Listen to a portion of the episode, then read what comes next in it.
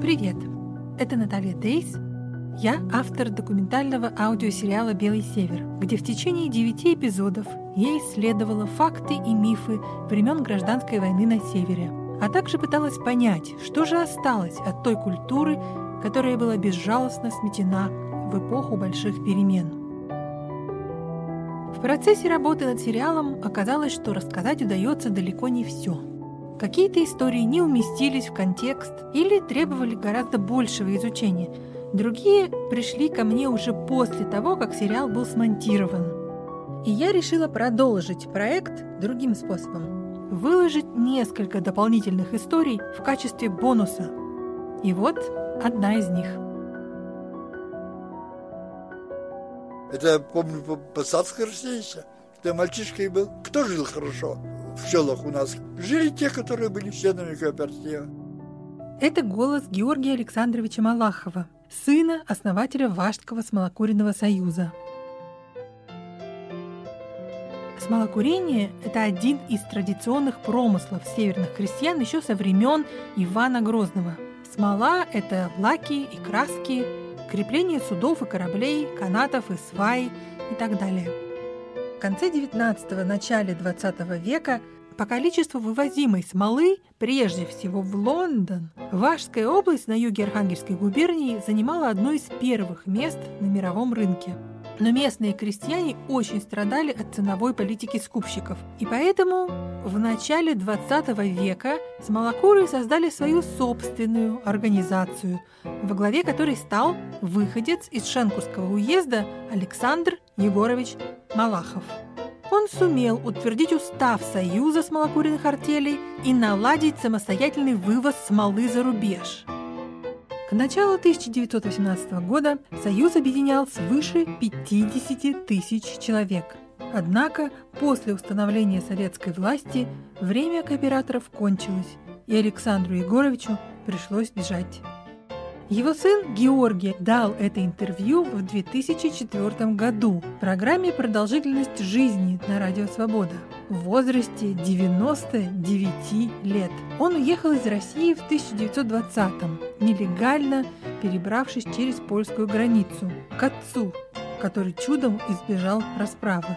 В эпизоде втором сериала есть небольшой отрывок этой истории, а сейчас прослушаем его рассказ целиком.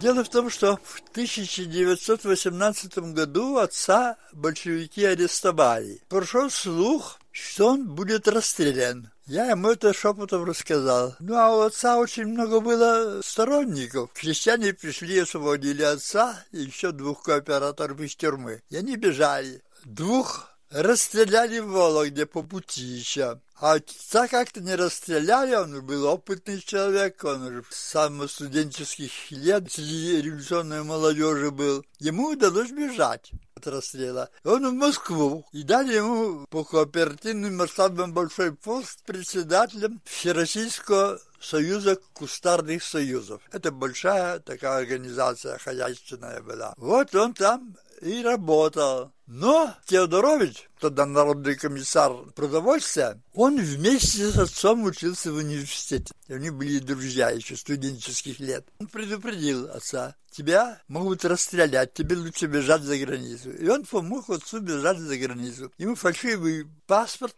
на имя гражданина Польши Лодзиевского ему дал. И он спокойненько в поезде переехал границу и попал в Польшу. Но поляки не дураки, они сразу поняли, что он ни одного слова по-польски не знает, польский инженер. Его сейчас же в каталажку посадили. Отец сидел недолго, несколько месяцев всего там. Но ему все-таки удалось написать письмо в Лондон, Чайковскому Николаю Васильевичу. Чайковский Пильсудскому написал, они были знакомы. Пильсудский там был глава Польши. Пильсудский выпустил. Отец приехал в Лондон. А в Лондоне был отделение кооперативного союза, председателем которого в России был отец. Он становится главой вот этого отделения.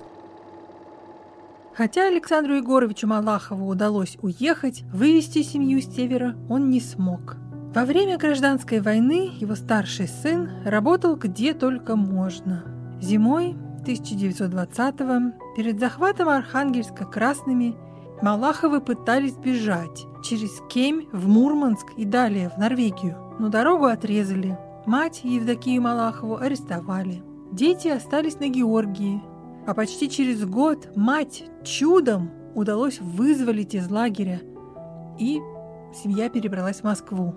Во время этих событий Георгий Александрович был еще совсем молодой человек. Он очень переживал, что не смог получить никакого образования. Прежде всего, он хотел учиться.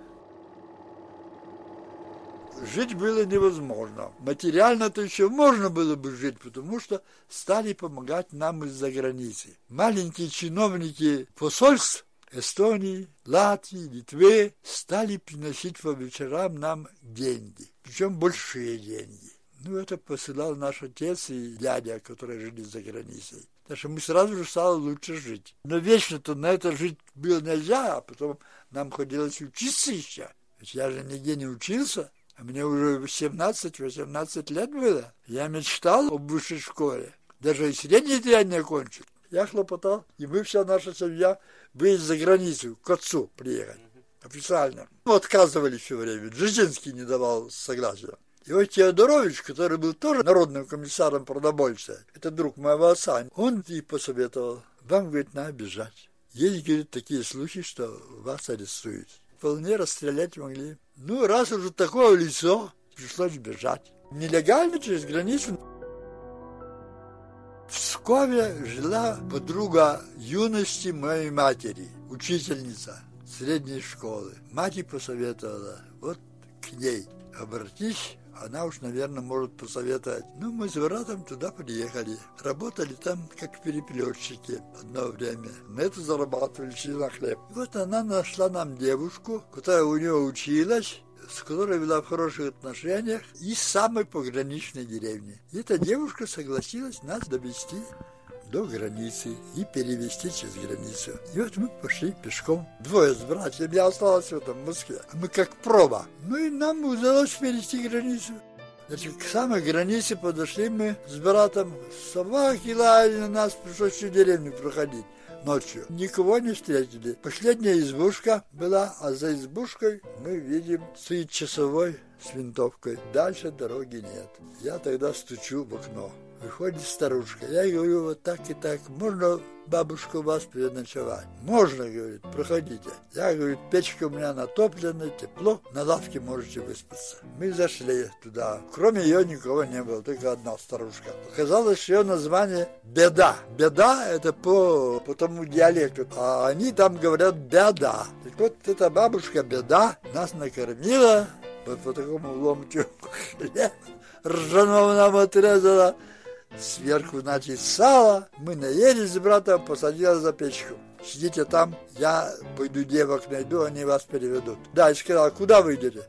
Я прямо и сказал, знаешь, бабушка, я честно скажу вам, мы изголодались в Москве, а отец у нас в Эстонии, так мы к нему идем, к родному отцу.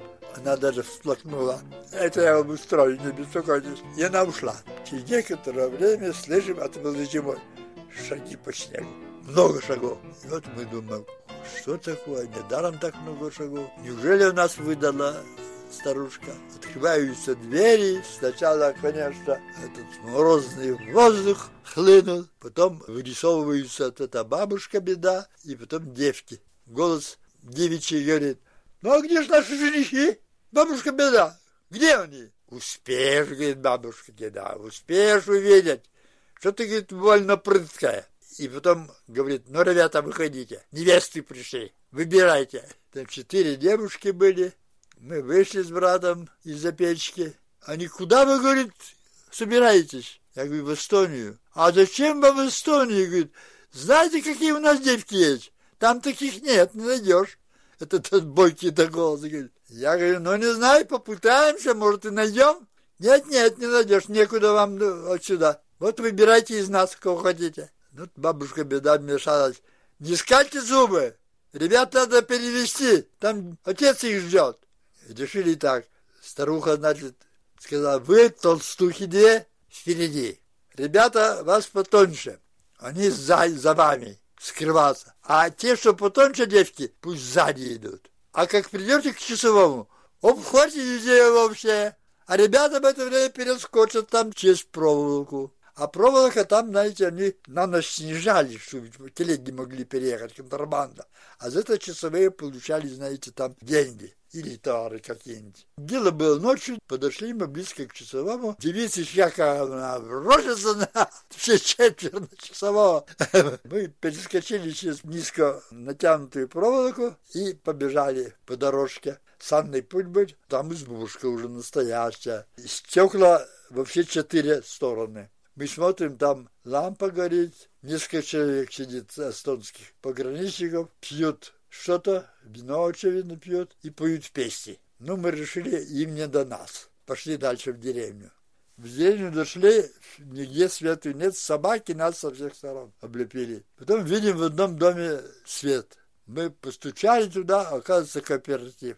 В помещении лампа висит, а под лампой сидит человек и читает газету, и нам не видно кто. Потом человек стал спускать газету, мы узнали папа. Папа и бросились к нему. Он, оказывается, уже знал, что мы пришли в деревню. Оказывается, ему эта женщина, учительница-то, телеграмму дала, что нас отправила.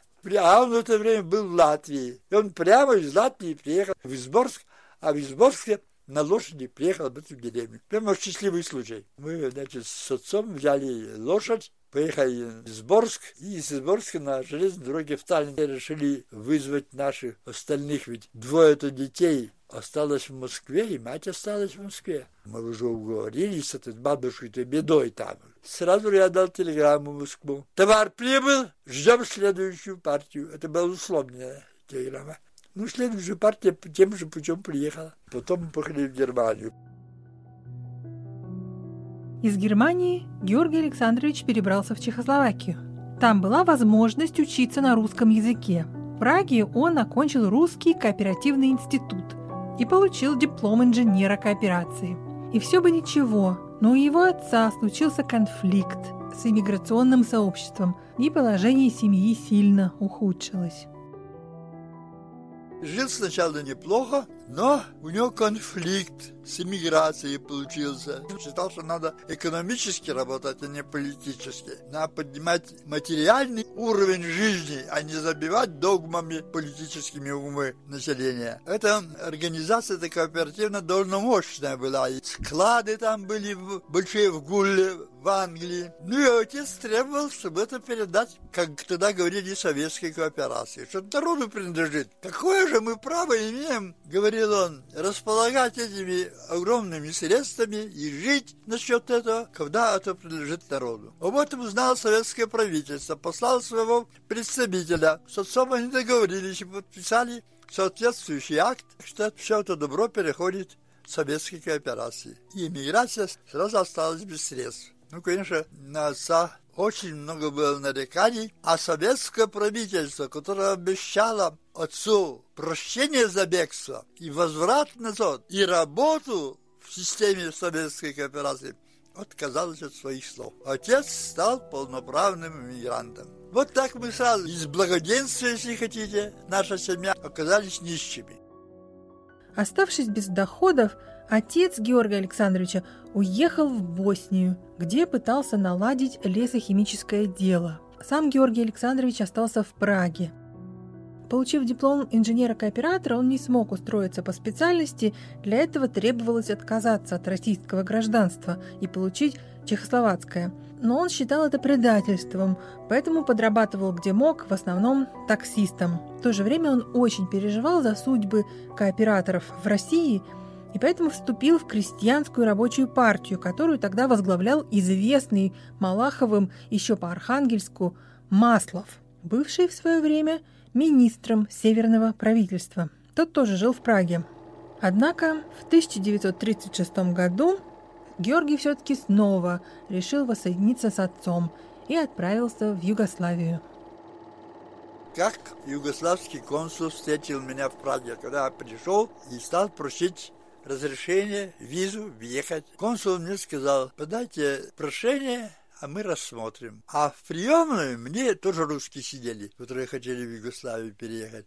Они мне сказали, это бесполезно. Раз он так сказал, он просто тянет. Никакого ответа вы не получите. Вот мы уже который день или месяц ходим сюда за визами. Я опечальный пошел, идут через Кардов мост в центр Праги. Навстречу мне элегантная пара. Мужчина обращается по-английски ко мне, где тут находится югославское консульство. Я ему отвечаю тоже по-английски, а э, женщина ему что-то говорит по-русски. Я ему говорю, что ж мы будем на иностранном языке говорить, когда владеем лучше русским. И это оказался сын короля Югославии, Георгий, Джорджа. Он, оказывается, учился в России, говорил без акцента по-русски. Очень хорошо. Я ему рассказал, как найти это самое консульство, но сказал, я вам не советую туда ходить, это же там невежественные люди. Вот я подал им прошение, а они даже не рассмотрели, как тебе принц сказал. Это, говорит, недоразумение, не может быть, пойдемте туда. Не прошло и несколько секунд, как окошечко в открывается, и выглядывает этот самый консул, который мне отказал по существу. И говорит, вы сейчас же получите визу в Югославии. И тоже он шлепнул мне на мой эмигрантский паспорт визу. Так я попал в Югославию с матерью. Ну и я продал автомобиль, я что шофером такси работал. И с матерью уехал к отцу. Отец в это время жил в деревне. Работы не нашел никакой в Югославии. А жил он в деревне, глухой, там даже дорог не было. Полторы сутки до ближайшего города надо было пешком добираться. Или верхом на горной лошади. Там брат мой уже был. Мы сделали хорошую установку и стали прилично жить в общем. Варили сосновую смолу, скипидар добывали, лаки делали и краски делали. 50-е годы югославские власти под руководством Броза Тита выдавливали русских из страны. И в 58 году Георгий Малахов решил, будь что будет, поеду в Россию. И так оказался в сибирском Канске. Я мог уехать в другую страну. Мог. Это югославские законы мне позволяли. Но мне хотелось своими глазами видеть Россию. Пусть далее расстреляют, но увидеть, чтобы знать, что там. Меня допрашивали на границе, допрашивали меня в Красноярске, допрашивали меня два раза в Канске, потом допрашивали на, на службе, приходили. Меня ссылают в Канск, но не арестуют и не садят. А я в своей анкете все прямо пишу то, что можно писать. И причем Трудовая крестьянская партия пишу с большой буквы. Чекисты не знают, что со мной делать. Запугать меня тоже нельзя, потому что я пуганая рода. Вот так я и сохранился. Георгий Малахов до конца жизни был предан идеалам уже несуществующей крестьянской партии и был убежден, что крестьяне могут выжить только объединившись. И вообще я не против колхозов был. Хотел, чтобы это были свободные колхозы, кооперативы. А без колхоза в селу не прожить, без кооператива. Это я помню по, по царской России еще. Когда мальчишкой был. Кто жил хорошо? В селах у нас жили те, которые были членами кооператива. Георгий Александрович Малахов умер в Канске в 2004 году, не дожив нескольких дней до своего столетия. Он был оптимист, верил в Россию и в то, что жертвы кооператоров были не напрасны. Я говорил откровенно, что я за демократию. Демократическая часть эмиграции, это социалисты, революционеры, Скамтеренский, считали, что демократия может победить настоящая демократия только мирным путем внутри России. Только сами мы сможем организовать свое государство. И вот и сделали же сами. Сделали. А вы думаете, нашей капли нет тут? Не важно, сколько времени прошло, а важно, что наша капля есть тут. Она чувствуется во всем. Вот мы теперь живем в демократии. Демократия кусая, конечно, не настоящая. До настоящей нам еще далеко. Но все-таки элементы демократии заложены в нашем новом государстве.